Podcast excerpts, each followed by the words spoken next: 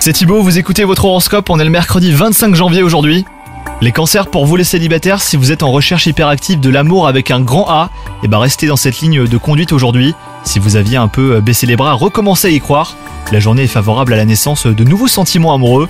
Quant à vous, si vous êtes en couple, c'est la complicité qui règne en cette journée propice à l'échange et à la compréhension. Si la situation vous dépasse au travail, cela ne durera pas les cancers. Un sentiment de confusion, des questionnements, peut-être un quiproquo ou même une information manquante.